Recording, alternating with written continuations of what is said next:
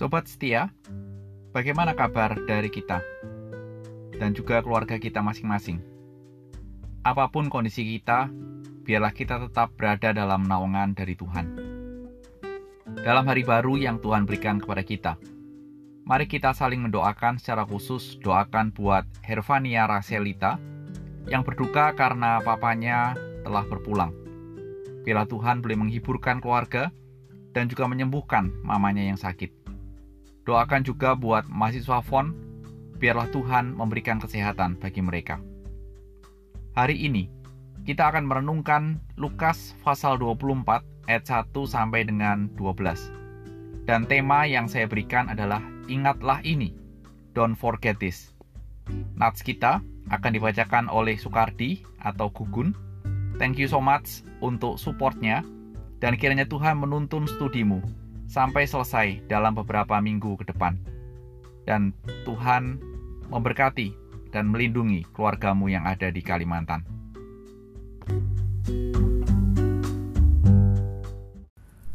Lukas pasal 24 ayat yang pertama sampai dengan ke-12 Demikian firman Tuhan Dan pada hari sabat mereka beristirahat menurut hukum Taurat tetapi pagi-pagi benar pada hari pertama minggu itu, mereka pergi ke kubur membawa rempah-rempah yang telah disediakan mereka. Mereka mendapati batu sudah terguling dari kubur itu. Dan setelah masuk, mereka tidak menemukan mayat Tuhan Yesus. Sementara mereka berdiri termangu-mangu karena hal itu, tiba-tiba ada dua orang berdiri dekat mereka memakai pakaian yang berkilau-kilauan. Mereka sangat ketakutan dan menundukkan kepala. Tetapi kedua orang itu berkata kepada mereka, "Mengapa kamu mencari dia yang hidup di antara orang mati? Ia tidak ada di sini. Ia telah bangkit. Ingatlah apa yang dikatakannya kepada kamu ketika ia masih di Galilea, yaitu bahwa anak manusia harus diserahkan ke tangan orang-orang berdosa dan disalibkan dan akan bangkit pada hari yang ketiga." Maka teringatlah mereka akan perkataan Yesus itu, dan setelah mereka kembali dari kubur, mereka menceritakan semuanya itu kepada kesebelas murid dan kepada semua saudara yang lain. Perempuan-perempuan itu ialah Maria dari Magdala dan Yohana dan Maria ibu Yakobus. Dan perempuan-perempuan lain juga bersama-sama dengan mereka memberitahukannya kepada rasul-rasul. Tetapi bagi mereka perkataan-perkataan itu seakan-akan omong kosong dan mereka tidak percaya kepada perempuan-perempuan itu. Sungguh, sungguh pun demikian. Petrus bangun lalu cepat-cepat pergi ke kubur itu. Ketika ia menyungguh ke dalam, ia melihat hanya kain kapan saja. Lalu ia pergi dan ia bertanya dalam hatinya, apa yang kiranya telah terjadi.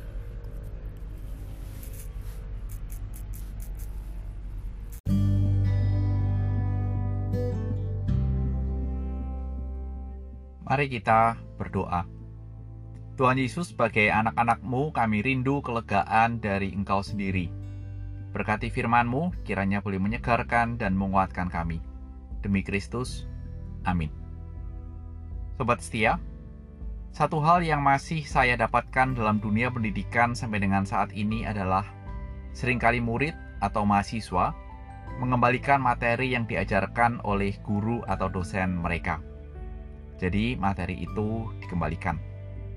Dengan kata lain, setelah diajarkan sebuah materi, mereka dengan begitu cepat melupakan atau lupa akan materi itu. Siapa pernah merasa dan mengalami seperti ini? Dan ternyata prinsip ini terjadi dalam kerohanian kita sebagai anak-anak Tuhan. Bahwa setelah pemberita firman Tuhan menyampaikan firman Tuhan, firman Tuhan itu entah bertahan berapa lama dalam kehidupan kita sebelum kita lupa atau dengan cepatnya firman Tuhan itu menguap. Hal inilah yang terjadi dalam Nats yang kita baca. Cerita ini diawali dengan kisah di mana Maria dari Magdalena dan Yohana dan Maria ibu Yakobus pergi ke kubur Tuhan Yesus dengan membawa rempah-rempah. Tempat kubur Tuhan Yesus, Lukas gambarkan batunya sudah terguling dan kubur itu kosong karena mayat Tuhan Yesus sudah tidak ada di sana. Tentu hal ini sangat mengagetkan buat mereka.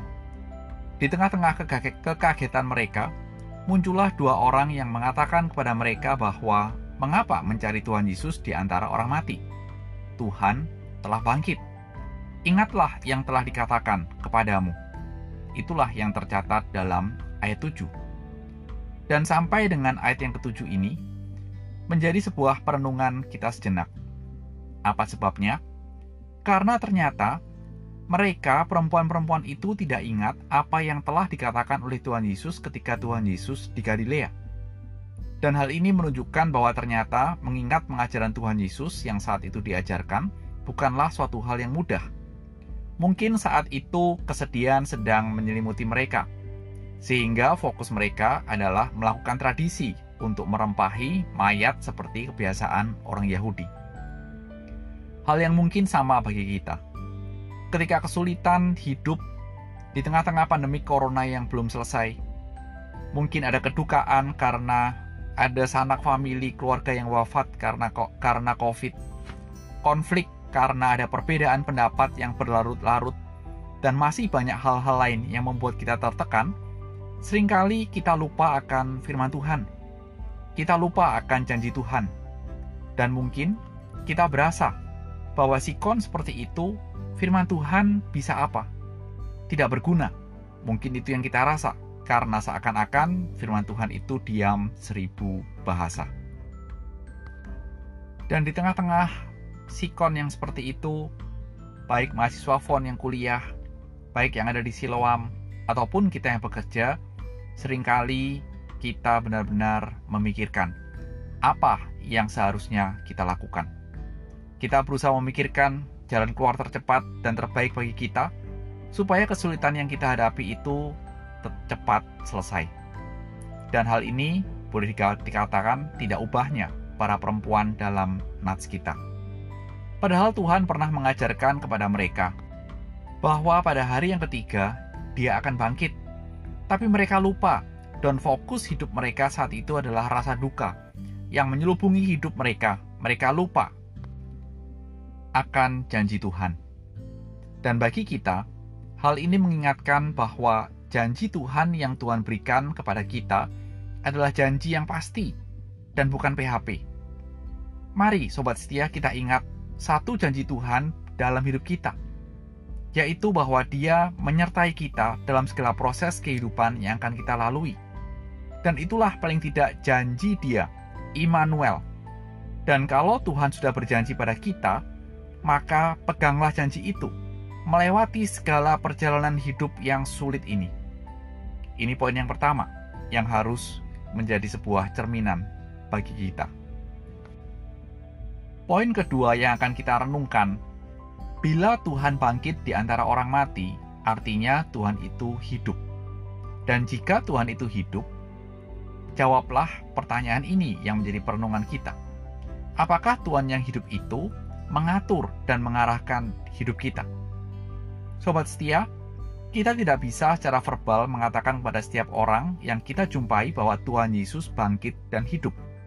Tidak mungkin kita melakukan itu.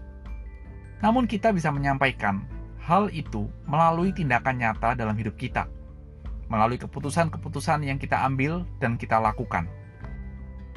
Melalui tindakan dan keputusan-keputusan yang kita ambil itulah kita bisa menyatakan bahwa Tuhan Yesus itu hidup dan mengatur serta mengarahkan hidup kita.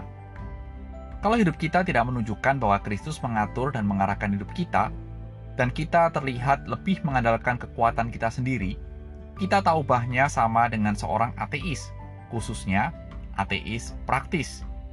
Mengakui secara mulut Tuhan itu ada, Tuhan itu berdaulat dan seterusnya, tapi dalam tindakan pribadi, dalam tindakan sehari-hari sama sekali Tuhan kita abaikan. Dan sekarang mari kita gabungkan. Poin pertama yaitu mengingat firman Tuhan dan poin kedua adalah Tuhan yang hidup itu mengatur dan mengarahkan hidup kita. Maka ketika kita menggabungkan dua poin ini, kita akan melihat bahwa hidup kita tidak lagi cenderung hidup seperti orang yang sering kali cemas atau takut, fear. Tapi seharusnya kita akan cenderung hidup untuk beriman kepada Tuhan, faith. Dan kalau kita sering takut, maka mungkin kita masih berasumsi Tuhan itu mati. Dia tidak bisa berbuat apa-apa. Tapi kita harus hidup dalam sebuah realita bahwa Tuhan itu tidak mati. Dia bangkit, dia hidup, dan dialah yang mengarahkan hidup kita. Dan inilah suatu berita yang menggembirakan bagi kita semua. Sehingga saya akan menutup perenungan kita dengan Amsal 3 ayat 5 sampai 6 yang berkata adalah berkata percayalah kepada Tuhan dengan segenap hatimu dan janganlah bersandar kepada pengertianmu sendiri. Akuilah dia dalam segala lakumu, maka ia akan meluruskan jalanmu. Sobat setia, ingatlah ini. Kiranya kita bisa hidup dalam realita bahwa Kristus bangkit dan dialah yang mengarahkan hidup kita. Selamat menikmati akhir pekan dan Tuhan menyertai. Amin.